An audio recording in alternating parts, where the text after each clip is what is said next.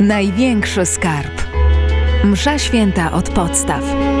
Zapraszają ksiądz Wojciech Nowicki i ksiądz Jan Frąckowiak. Ksiądz Wojciech Nowicki przy mikrofonie i ksiądz Jan Frąckowiak również przy mikrofonie, przy drugim. Szczęść Boże, kłaniam się naszym słuchaczom. A to jest audycja Największy skarb, Msza święta od podstaw.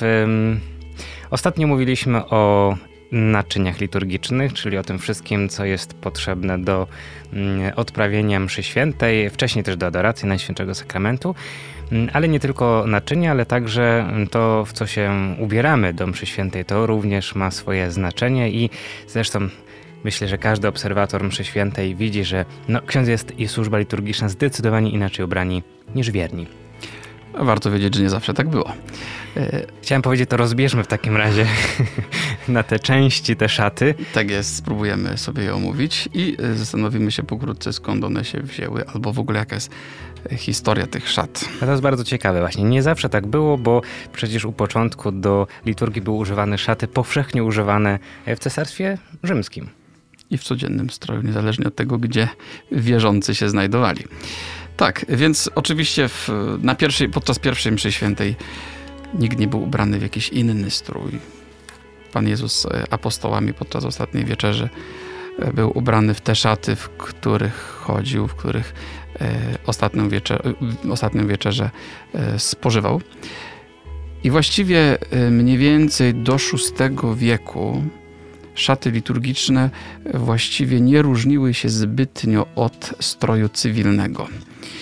Wiemy, że na samym początku już jednak ojcowie Kościoła zwracali uwagę na to, że w czasie liturgii te stroje powinny być jakieś odświętne, ozdobne. Za takie uważano przede wszystkim szaty białe, ale nie było obowiązku używania jakichś innych szat, czy jakiegoś takiego przebrania się przed liturgią, tak jak my dzisiaj w zakrystii zazwyczaj to czynimy jako celebransi, czy jako służba liturgiczna. Gdzieś koło szóstego wieku doszło do pewnych zmian cywilizacyjnych, kulturowych i w ich wyniku strój świecki zaczął się różnić od liturgicznego i właściwie to, co nosimy w liturgii, jest bliższe temu, co w starożytności noszono na co dzień, oczywiście troszeczkę przekształcone w miarę upływu wieków. Natomiast strój świecki poszedł swoją drogą i rzeczywiście zaczął się mocno różnić od tego, co wcześniej na ulicach można było spotkać. Natomiast ważne jest też to, że nie jest obojętne, w jakim stroju celebrujemy liturgię. W ogóle przecież myślę, że wszyscy jakoś czujemy, że nie jest obojętne, w czym jesteśmy ubrani, w co jesteśmy ubrani, w, jakich, w jakim stroju pojawiamy się gdzieś publicznie wobec innych osób, nawet wobec tych naszych najbliższych. Dlatego, że czasami się mówi, że szata, strój jest pewnym sposobem ukazywania się człowieka. Jesteśmy postrzegani przez tych, którzy nas spotykają, w taki sposób, w jaki jesteśmy ubrani. I oczywiście my to czujemy, kiedy dobieramy strój do odpowiednich okazji. Inaczej wybierzemy się na przykład do opery na premierę jakiegoś spektaklu, inaczej pójdziemy do kina, inaczej do restauracji, a inaczej do pracy, czy ewentualnie kiedy siedzimy w domu i właściwie nikogo z zewnątrz nie ma. Możemy sobie w kapciach i w jakimś dresiku czy sweterku niezobowiązującym być. W czasie liturgii tak samo. Każdy z nas, kto buduje tę liturgię, powinien zastanowić się, w jakim stroju powinien się tam właśnie angażować w tę liturgię. I to dotyczy nie tylko tych, którzy są przy ołtarzu w prezbiterium, ale to dotyczy każdego z nas. Kiedy idziemy na mszę świętą, to dobrze pomyśleć, w jakim stroju to czynimy. I pewnie też inaczej będzie w niedzielę, kiedy jest jakaś uroczystość. Przychodzimy też ubrani jakoś odświętnie. A inaczej jest jeszcze w dni powszednie, kiedy ktoś idzie do pracy, ale wstąpi po drodze do kościoła pomodlić się, czy uczestniczyć we mszy świętej. Kiedyś rozmawiałem z takim moim znajomym, który mieszka w mieście, i pewnego dnia razem z rodzinką wybrali się do takiej jakiejś mniejszej parafii, jakiejś wioski i od razu zauważył, że on różni się od wszystkich innych mężczyzn w tym, w tym kościele, ponieważ wszyscy byli ubrani w czarne garnitury i w białe koszule oraz obowiązkowy krawat. No a on był ubrany oczywiście jakoś troszeczkę bardziej odświętnie, ale jednak nie aż tak elegancko. Dawniej były takie zwyczaje, że ta niedzielna msza to był taki, to było najważniejsze wydarzenie w tygodniu także od strony ubioru.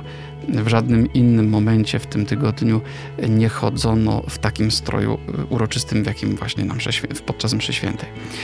Tak, ale y, kiedy myślimy o, o szatach liturgicznych, to przede wszystkim myślimy o tych wszystkich dodatkowych szatach, które y, ubiera zarówno kapłan, jak i ci, którzy posługują. Y, I to rzeczywiście jest y, ważny element liturgii, y, ponieważ y, ten strój pokazuje nam, że liturgia przekracza y, tą sferę y, taką codzienną, sferę świecką, że tam wchodzimy w jakąś inną przestrzeń, w przestrzeń sakrum, w przestrzeń świętości i w tym spotkaniu z największą świętością ci, którzy są najbliżej, to w jakiś sposób, możemy powiedzieć, zakrywają to, co jest takie świeckie, to, co jest codzienne. I oczywiście także wyrażają w ten sposób to, kim są i jako kto stoją przed obliczem Bożym. Te wszystkie szaty, także ich kolory, elementy, z których się składają. Każdy z nich w jakiś sposób ma przemawiać i ma pomagać głębiej i lepiej przeżyć tę świętą liturgię. Za chwilę sobie powiemy o poszczególnych strojach, natomiast to, co pewnie jest jakoś mocno widoczne i charakterystyczne, to niezależnie czy to będzie mały ministrant biegający w Komży, czy już taki starszy w albie, czy ksiądz, też który ma między innymi albę na sobie, to to, co jest wspólne dla nich wszystkich, to jest kolor biały. I mhm. ten kolor biały nie jest przypadkowy. Oczywiście, że tak. Właśnie, samo słowo alba bierze się z łacińskiego słowa albus, czyli biały. A więc ci z Państwa, którzy nie wiedzą, o jakiej szacie mówimy, to chodzi mianowicie o taką długą, białą szatę, którą ksiądz nosi pod ornatem, czyli tym, co okrywa na zewnątrz, ale którą są też okryci na przykład nadzwyczajni szafarze czy starsi ministranci albo lektorzy. Taka długa, biała szata. Ten biały kolor, ta, ta biała szata jest używana faktycznie w jakiejś formie przez każdego, kto jest przy ołtarzu. Niezależnie od tego, czy na tej białej szacie jeszcze coś się znajdzie, czy też tylko sama alba. Ten, ten strój jest niezwykle ważny, ponieważ on odnosi się tak naprawdę do chrztu. Biała szata oznacza pewną czystość serca, ale równocześnie podobieństwo do Chrystusa. Kiedy byliśmy chrzczeni, to na koniec liturgii chrztu, oczywiście pewnie większość z nas osobiście tego nie pamięta, ale mogliśmy uczestniczyć w jakichś innych chrztach kogoś młodszego, to na koniec właśnie ksiądz mówi takie piękne zdanie. Przyoblekliście się w Chrystusa. I znakiem tego przyobleczenia się w Chrystusa, czyli jakiegoś otrzymania nowego życia, nowej jakości duchowego życia dzięki sakramentowi chrztu i dzięki łasce, którą Chrystus nam przynosi, to takim znakiem tego podczas chrztu był, była oczywiście ta tak zwana biała szatka, którą symbolicznie prawdopodobnie położono gdzieś nam, na, położono na nas. Natomiast alba za każdym razem jest też przypomnieniem, że w czasie liturgii ci, którzy usługują, usługują przy ołtarzu, ponieważ są ochrzczeni i to jest tytuł, dla którego oni mogą w ogóle przy ołtarzu stać. Ale tak naprawdę to jest też pewne przypomnienie dla każdego z nas, kto wchodzi do kościoła, kto modli się, kto uczestniczy w liturgii, że chociaż my nie jesteśmy w białe szaty ubrani, to jednak ta biała szata usługujących przypomina nam, że my też zostaliśmy przyobleczeni w Chrystusa, że otrzymaliśmy nowe życie. W Apokalipsie jest taki bardzo piękny fragment, kiedy przed tronem Boga i Baranka znajdują się przeszczęśliwe tłumy ludzi ubranych w białe szaty. To jest obraz szczęśliwości niebieskiej, którą daje nam Chrystus i właśnie ta niezliczona rzesza świętych ubranych w białe szaty to jest nasze miejsce docelowe. To jest wspólnota, do której prowadzi nas każda liturgia.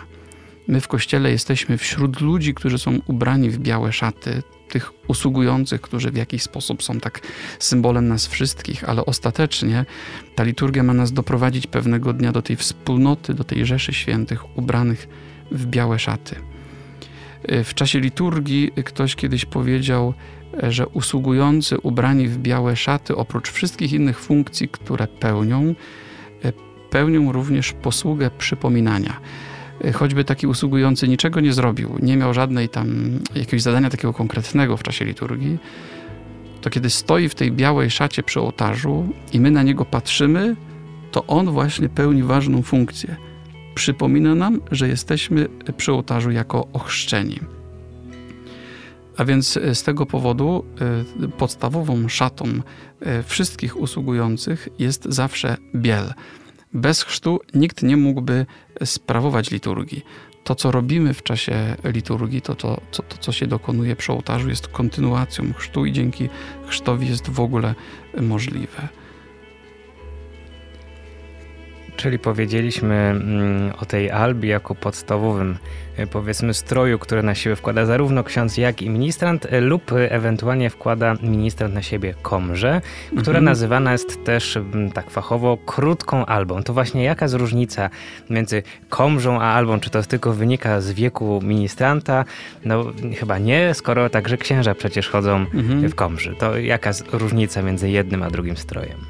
Tak, no, gdzieś w poprzednich wiekach ta szata długa, taka właśnie biała, ona ze względów troszeczkę też praktycznych się skróciła, można powiedzieć. A więc komża jest to skrócona alba. I w praktyce dzisiejszej alby używamy wtedy, kiedy celebrujemy Eucharystię i kapłan ma zawsze w czasie mszy świętej obowiązek, kiedy jest celebransem oczywiście, czy koncelebransem, ma obowiązek bycia w albie, natomiast usługujący mają pewną dowolność. Mamy taki zwyczaj, że na przykład właśnie nadzwyczajni szafarze Komunii Świętej zakładają też albę, żeby tak wyglądać dostojnie i żeby to też nadawało pewnej takiej powagi ich posłudze. Także lektorzy starsi zwykle też noszą te alby. Młodsi ministranci zazwyczaj noszą komże, czy pan kościelny też niejednokrotnie taką komżę nałoży. Oczywiście jest to też ważne ze względów praktycznych, że może tę czynność nałożenia komży wykonać dość, dość sprawnie. Także księża, którzy nie sprawują mszy świętej, ale wejdą do kościoła z jakąś funkcją tylko, na przykład przeczytać Ewangelię, wygłosić homilię, czy rozdać komunię świętą, to nie mają obowiązku założyć całej alby, ale wystarczy wtedy ta komża, czyli ta szata skrócona. Ona oczywiście ma zawsze taką samą wymowę, a mianowicie odwołuje się do chrztu i do nowego życia w Chrystusie. Te komże są też, cechują się różnymi jakimiś zdobieniami. W dawnych czasach, może nie aż tak bardzo, ale jeszcze właśnie w starej liturgii, zazwyczaj były to komże z takimi koronkami i ksiądz czy usługujący inny miał pod spodem właśnie czarny strój. Zazwyczaj także osoby, które były ministrantami czy jakimiś innymi posługującymi, też właśnie taki czarny strój miały, przypominający sutannę. W naszej takiej polskiej tradycji no, pojawił się taki zwyczaj, że osoby, które nie noszą tego stroju, zakładają samą komżę, na przykład właśnie ministranci czy pan kościelny, aczkolwiek w większości krajów na świecie jest to raczej zwyczaj niespotykany i ten, kto zakłada komżę, obowiązkowo pod spodem zakłada albo sutannę, albo taki, taki strój przypominający sutannę. Kiedy zobaczylibyśmy na przykład na ministrantów z Bazyliki Watykańskiej, to oni taką sutanienkę pod spodem zawsze mają. Tamci ministranci mają też przywilej noszenia takich czerwonych sutanienek, właściwie przypominają nieco kardynałów. I oczywiście, kiedy ksiądz ma jakiś, jakąś pewną godność kościelną, na przykład jest kanonikiem albo prałatem, to może pod spodem, pod tą, pod tą koronką mieć taki właśnie kolor fioletowy, który jest od, od, oznaką jego godności. Ksiądz biskup może też właśnie kolor, czy fiolet biskupi, czy ksiądz kardynał purpurę. Natomiast dzisiaj te koronki są zdecydowanie mniej popularne i zazwyczaj używamy takich dość uproszczonych komży z jakimiś takimi czasami zdobieniami, które nadają pewnego też dostojeństwa tym, tej takiej dość prostej, jakby nie było jednak szacie.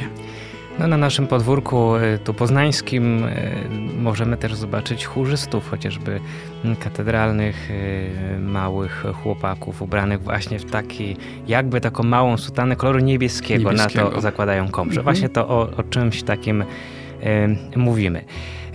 Czyli wiemy, ministrant ubiera na siebie komrze lub alby. Ministranci niektórzy mają też, zakładają krzyż. Co to oznacza, że ministrant ma krzyż? Tak, ministranci mają możliwość pewnego takiego, w cudzysłowie, rozwoju zawodowego, a mianowicie podnoszenia swoich kwalifikacji. I w ramach tego rozwoju mają możliwość uczestniczenia w rozmaitych kursach i, że tak powiem, zdobywania pewnych takich liturgicznych sprawności, czy otrzymywania też błogosławieństwa do pewnych funkcji, które w liturgii sprawują. I tak mogą uczestniczyć na przykład w kursie lektorskim i na zakończenie tego kursu lektorskiego otrzymują błogosławieństwo od księdza biskupa na czytanie przez nich Słowa Bożego i wtedy mają prawo na swojej albie, na swoją albę nakładać taki specjalny krzyż lektorski. Jest ono znaką tego, te, tej, tego zadania, które Kościół temu człowiekowi powierzył. Są też kursy ceremoniarskie i taki starszy ministrant, który zostanie już uznany, czy któremu zostanie powierzone wykonywanie funkcji ceremoniarza, może też założyć taki właśnie krzyż ceremoniarski. W parafiach, w których ta, ta wspólnota ministrancka jest tak prowadzona bardzo dynamicznie i jest też liczna, to jest możliwość też uzyskiwania jeszcze innych takich sprawności, że tak powiem, niższego szczebla, które też oznaczane są jakimś takim krzyżem czy medalem noszonym na piersi. Ministranci, którzy mają albę, najczęściej również przepasują się takim białym paskiem. On ma swoją nazwę z języka łacińskiego cingulum. Mhm. To właściwie w jakimś sensie płynnie też przechodzimy do, do księdza, który kiedy ubiera albę, to może, choć nie musi teraz, takim paskiem się y, przepasać. Co to właściwie jest to cingulum? Mhm. Cingulum to jest taki bardzo praktyczny element stroju. Mianowicie, kiedy ubieramy się w albę, ona czasami może być troszeczkę za długa i żeby się nie potknąć, to przepasujemy się. I to jest element, który ma funkcję czysto praktyczną, zresztą jeszcze od starożytności coś takiego było używane. Mówimy w liturgii, że to jest cingulum albo pasek, chociaż zazwyczaj bardziej przypomina on dzisiaj sznur. Aczkolwiek wiemy, że początkowo nie zawsze to był sznur, a może właśnie raczej nigdy to nie był sznur. Był to skórzany, jedwabny albo wełniany taki pas szeroki, pewna długa wstęga, mogła mieć po pięć-sześć centymetrów. I y, gdzieś do szesnastego wieku ten pas był bogato zdobiony, y, czasami nawet złotem, perłami czy drogocennymi kamieniami. Oczywiście nie mówimy o pasach, którymi przepasywali się wtedy usługujący, ale właśnie celebransi, zwłaszcza y, którzy mieli jakąś większą godność we wspólnocie Kościoła. Dopiero gdzieś od siedemnastego wieku pojawiają się takie cieńsze właśnie cingula w formie sznurów. Natomiast wtórnie widziano w tym pewną taką teologiczną, duchową symbolikę. Kiedy ksiądz ubierał się w starej liturgii, to przy każdym elemencie, który na siebie nakładał, wypowiadał pewną modlitwę. I ta modlitwa pomagała mu jakoś skupić się na tych Bożych tajemnicach. I kiedy ubierał właśnie to cingulum, to prosił Boga w modlitwie, żeby przepasała go łaska Boża, dzięki której będzie mógł być czysty. Ta modlitwa brzmiała dokładnie tak. Przepasz mnie, Panie, pasem czystości i zgaś we mnie ogień pożądliwości, aby królowały we mnie cnota wstrzemięźliwości i czystości.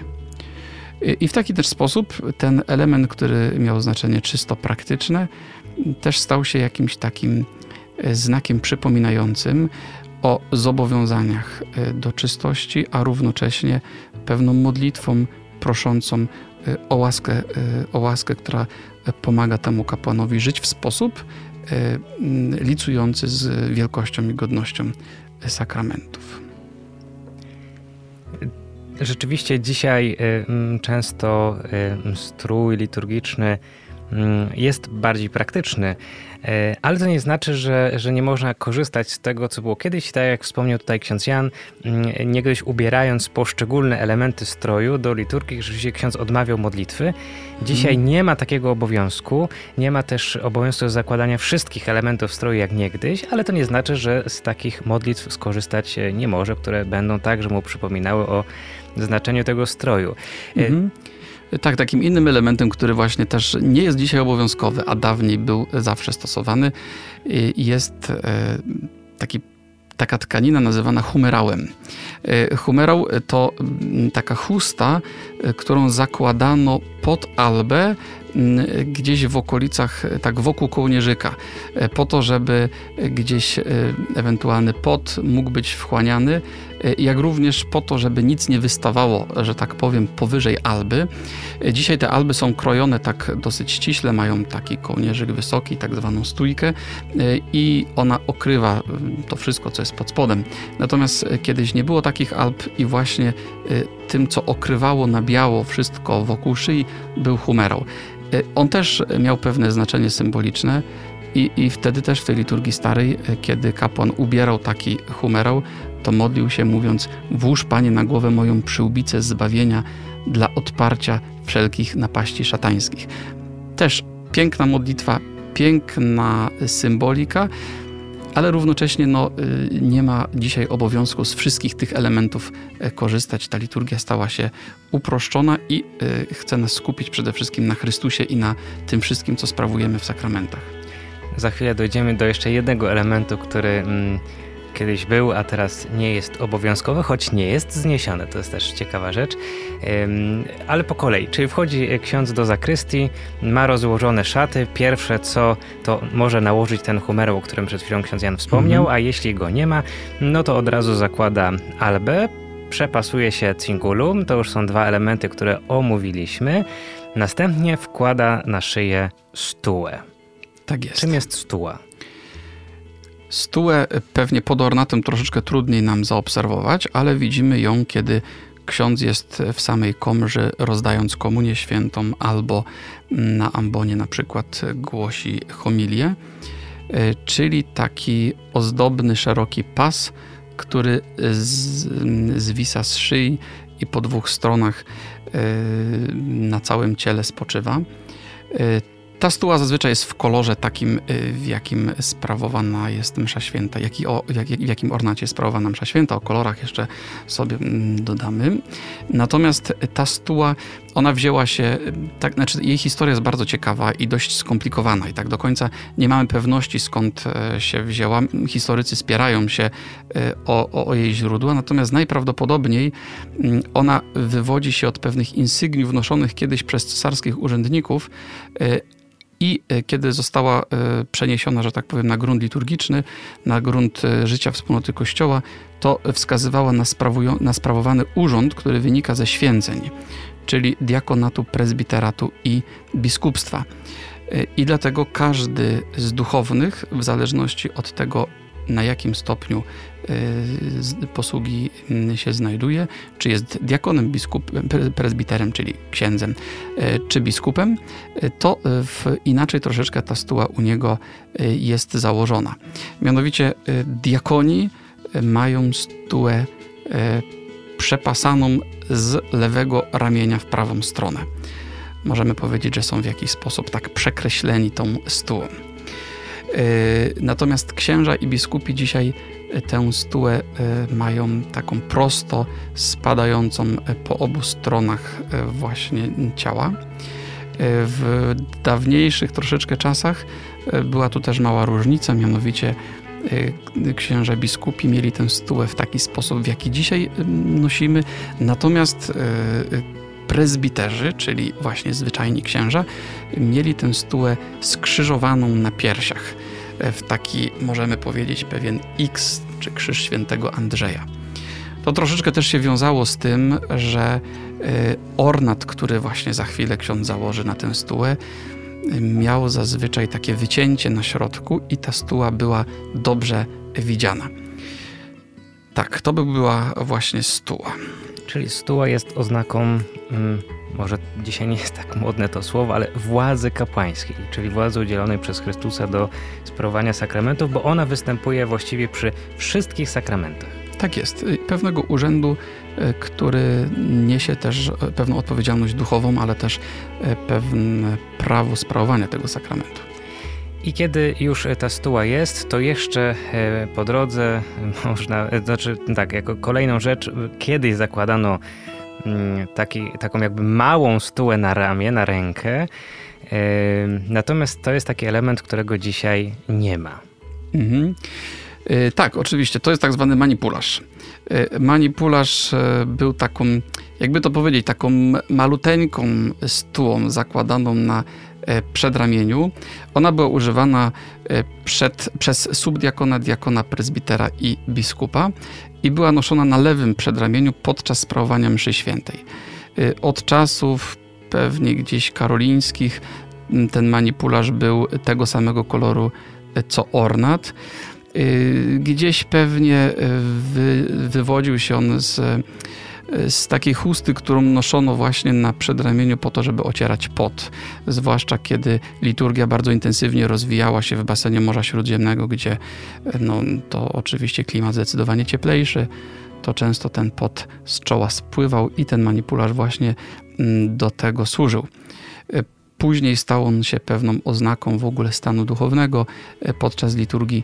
Natomiast dzisiaj nie ma takiej konieczności używania tego manipularza i właściwie w formie zwyczajnej w praktyce nie używamy go. W formie nadzwyczajnej, czyli potocznie mówiąc w liturgii trydenckiej, ten manipularz jeszcze oczywiście jest. I ostatnim elementem, który ksiądz na siebie nakłada, ten najbardziej widoczny, to jest ornat.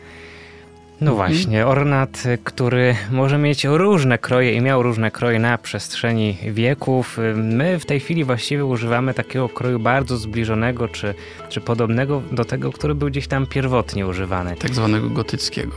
A w międzyczasie, i pewnie ten będą znali bardziej ci związani z liturgią tradycyjną, czyli tak zwany skrzypcowy, ponieważ jego wygląd, tak okrojone rękawy, to trochę tak wygląda właśnie jak, jak, jak skrzypce. Ale czym jest ornat? Mhm. Ornat jest najbardziej okazałą szatą. Zresztą w ogóle sama nazwa łacińska ornat to od łacińskiego ornatus, czyli ozdobiony dosłownie. A więc szata, która powinna być taka godna, ozdobiona, wystrojona, jakaś taka dostojna i piękna. To jest szata w jakiś sposób najbardziej kapłańska, ponieważ tę szatę mogą nosić tylko kapłani. Mamy dzisiaj trzy, trzy stopnie sakramentu święceń. Diakonat, prezbiterat i biskupstwo, czyli diakon, ksiądz i biskup. Przy czym to są trzy stopnie sakramentu święceń, ale spośród nich tylko dwóch jest kapłanami. Diakon jeszcze kapłanem nie jest. Diakon zostaje wyświęcony do służby, a nie do kapłaństwa. Natomiast prezbiter, czyli właśnie ksiądz, jak mówimy, i y, biskup, oni są już kapłanami i oni dwaj tylko mają prawo zakładania ornatu. Y, inna łacińska nazwa ornatu to kazula. Y, to jest z kolei od łacińskiego słowa casa, czyli dom. Y, jest, możemy powiedzieć, takim pewnym duchowym, liturgicznym domem dla kapłana. Kapłan jest ubrany w ten dom, stając przed Najświętszym w jego domu. Ta szata ma pokazywać, że tajemnice, które sprawujemy, są naprawdę wielkie. Równocześnie jest to szata, która też przypomina nam oczywiście o charakterze liturgii, czy okresu liturgicznego, albo konkretnego obchodu, poprzez to, że są oczywiście różne kolory. A skoro o kolorach, To jakie mamy podstawowe kolory? Biały, zielony, czerwony, fioletowy. I teraz jeszcze czarny mógłby być, chociaż bardzo rzadko spotykany. Różowy się pojawia. No i jeszcze złoty. Złoty, a niebieski? No kontrowersyjny zaraz kolor? Zaraz o tym powiemy, tak, tak. Więc pewnie najbardziej takim znanym czy spotykanym kolorem to jest oczywiście zielony. Dlaczego? Dlatego, że my w ciągu roku używamy go w tak zwanym okresie zwykłym. Okres zwykły to nie jest dlatego, że wtedy się nic nie dzieje, jest tak zwyczajnie, ale dlatego, że jest to okres, który nie jest jednym z tak zwanych mocnych okresów liturgicznych, czyli Adwent, okres Bożego Narodzenia, Wielki Post, czy okres Bożego, czy okres Wielka, Wielkanocy. Ale to jest ten okres najdłuższy w roku, który zazwyczaj obejmuje trzydzieści trzy albo trzydzieści cztery nawet niedziele, a więc rzeczywiście większość roku faktycznie. Ten, ta zieleń, ten kolor odwołuje się do życia, dlatego że w ciągu roku, kiedy nie sprawujemy jakiejś konkretnej, czy nie zwracamy szczególnej uwagi na jakieś konkretne misterium zbawienia, czyli na przykład na Boże Narodzenie czy na Wielkanoc, to zwracamy uwagę na całość Bożego misterium i na to, że Duch Święty działa w nas, dając nam nowe życie. A właśnie kolor zielony, no to kolor życia. I, i pokazuje nam, że Kościół jest tą wspólnotą, w którą Pan Bóg daje nam życie, rozwija nasze życie, przede wszystkim to duchowe, to życie, które będzie swoją pełnię miało w niebie. To jest kolor zielony. Kiedy wchodzimy do kościoła, widzimy kolor zielony, to nie mamy mówić, aha, to dzisiaj się nic nie dzieje, to jest wszystko zwyczajnie, tylko y, jesteśmy zaproszeni do tego, żeby sobie przypomnieć o życiu, y, które przez ten, ten konkretny obchód liturgiczny, tę konkretną liturgię Duch Święty chce w nas rozwijać. Tak, no, podamy kolor czerwony na przykład. Czerwień nam się kojarzy z ogniem albo z krwią y, i słusznie. Duch Święty jest jak ogień, dlatego kiedy mamy msze święte o Duchu Świętym, na przykład zesłanie Ducha Świętego albo mm, jakaś wotywna msza o Duchu Świętym, wotywna, czyli taka mm, dodatkowa ku czci Ducha Świętego, chociaż nie ma takiego obchodu. Albo bierzmowanie. Albo bierzmowanie, właśnie. Zwykle jest na czerwono. Ale także krew. Krew Pana Jezusa i krew męczenników, czyli te liturgie, które są szczególnie ku czci męki pańskiej oraz wspomnienia i święta męczenników. To jest kolor czerwony. Potem mamy fiolet. Fiolet to przede wszystkim pokuta. Niektórzy mówią, że to jest taka mieszanka czerwonego i niebieskiego. I rzeczywiście to by miało być wtedy, niebieski wskazuje na niebo, czerwień na oczyszczanie tego, co doczesne. Natomiast na pewno ten fiolet, no to przede wszystkim Wielki Post i Adwent. Kiedy mówimy w Adwencie przede wszystkim o tęsknocie, o oczekiwaniu, yy, natomiast w Wielkim Poście przede wszystkim o pokucie, o żałowaniu za grzechy. To jest kolor fioletowy. My zwykle też jesteśmy przyzwyczajeni do tego, że ten kolor yy, używamy w czasie liturgii yy, pogrzebowej, w liturgii za zmarłych. I jak najbardziej też, ponieważ prosimy o przebaczenie im wszystkich grzechów, aczkolwiek tradycyjnie dawniej często używano koloru czarnego. Dzisiaj jest taka możliwość, możemy użyć koloru czarnego, chociaż często właśnie w praktyce fioletowy. Czarny kolor y, mówi o zadumie, o pewnej takiej, o pewnym zatrzymaniu się w naszej doczesności. I o żałobie też w jakimś sensie. O żałobie, oczywiście, tak. Chociaż przy liturgii pogrzebowej też jest rzecz ciekawa, bo można użyć koloru białego. Yy, tak, biały nam już przypomina o niebie. I kiedy żegnamy kogoś na ziemi, to budzimy sobie wiarę, że ktoś go wita już w niebie. Albo przynajmniej y, niedługo go powita. Jeszcze się za niego modlimy, jeśli musi się oczyszczać. A skoro o białym, no to co znaczy biały? Y, biały, tak. No warto w ogóle wiedzieć, że w niektórych kulturach y, kolor czarny nie jest, y, nie jest kolorem żałoby, tylko biały. Więc tym bardziej jeszcze ten biały y, w liturgiach pogrzebowych tam, się, tam bywa używany. Natomiast rzeczywiście kolor biały, y, który czasami jest zastępowany kolorem złotym jako taką bardziej uroczystą wersją białego, możemy powiedzieć, odnosi się do chwały Bożej, dlatego wszystkie uroczystości i święta pańskie albo dni poświęcone obchodom ku Mszy Świętym właśnie zwykle celebrowane są w kolorze białym. Świętym niemęczennikom, a tak byśmy mogli powiedzieć. Oczywiście, niemęczennikom, tak. Tak samo wszystkie obchody ku czci Pana Jezusa, które nie wiążą się z Jego męką albo zesłaniem Ducha Świętego, oczywiście. Wtedy kolor biały. Boże Narodzenie, Wielkanoc przede wszystkim ten kolor widzimy, czy tak jak mówię czasami kolor złoty zamiast białego. Natomiast ten kolor biały też, tak formalnie rzecz ujmując, używany bywa w, podczas obchodów ku czci Matki Bożej. Natomiast czasami niektórzy zastanawiają się, to jak, to nie niebieski? Otóż w liturgii nie ma koloru niebieskiego, ale są ornaty białe z elementami niebieskiego. Czasami, kiedy twórca tych ornatów troszeczkę przesadzi z tym niebieskim, no to może nam się tak optycznie wydawać, że to jest niebieski ornat, ale od strony formalnej jest to kolor biały. Przy czym wskazane są jakieś takie właśnie elementy maryjne, także w tym licząc kolor niebieski. Choć kiedyś jak poszukiwałem właśnie genezy koloru niebieskiego, to muszę powiedzieć, że natrafiłem na sporo ornatów dawniejszych, które rzeczywiście no, w kolorze niebieskim, w pełni niebieskim były wykorzystywane, wykona, mhm. wykonane. Także gdzieś tam ten niebieski się pojawił, chociaż rzeczywiście jak spojrzymy do wprowadzenia do mszału, to, to on nie jest literalnie wymieniony jako mhm. kolor liturgiczny. No i został nam jeszcze ostatni kolor, mianowicie róż. Właśnie, dwa razy do roku. Tak, ponieważ jest dwa razy do roku, to w niektórych parafiach, pewnie mniejszych zwłaszcza, nawet w ogóle tego koloru nie ma. On nie jest obowiązkowy, ale jest zalecany. Mianowicie, żeby ubierać go w trzecią niedzielę Adwentu i w czwartą niedzielę Wielkiego Postu. To, to są takie niedziele, które są już po połowie tych okresów. A zatem one mają nam jakiś, w jakiś sposób przypominać, że już połowa tego czasu tęsknoty, jakim jest Adwent i przygotowania się na przyjście Pana, już minęła, a więc już blisko Pan, który przychodzi, o czym nam, co będziemy przeżywać w święta Bożego Narodzenia, a w Wielkim Poście właśnie, że to już jest ponad połowa czasu pokuty, czasu postu i ta niedziela ma nam też przypominać, że już radość ze zmartwychwstania i z zakończenia postu już blisko, coraz bliżej. Te dwie niedziele mają też swoje takie radosne nazwy. Trzecia niedziela Adwentu to niedziela Gaudete, a czwarta niedziela Wielkiego Postu to niedziela Letare. Oba te słowa oznaczają mniej więcej tyle, co cieszcie się, weselcie się, radujcie się.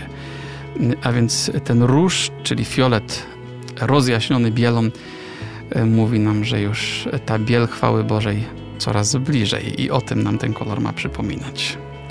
To mamy nadzieję, że teraz uczestnicząc we mszy świętej i widząc te różne stroje i kolory będziemy bardziej świadomi, co one oznaczają. Ksiądz Jan Frąckowiak, nasz specjalista liturgiczny, tegoroczny audycja poświęcona Eucharystii. Przy mikrofonie ksiądz Wojciech Nowicki. Do usłyszenia w następnym odcinku. Największy skarb. Msza święta od podstaw.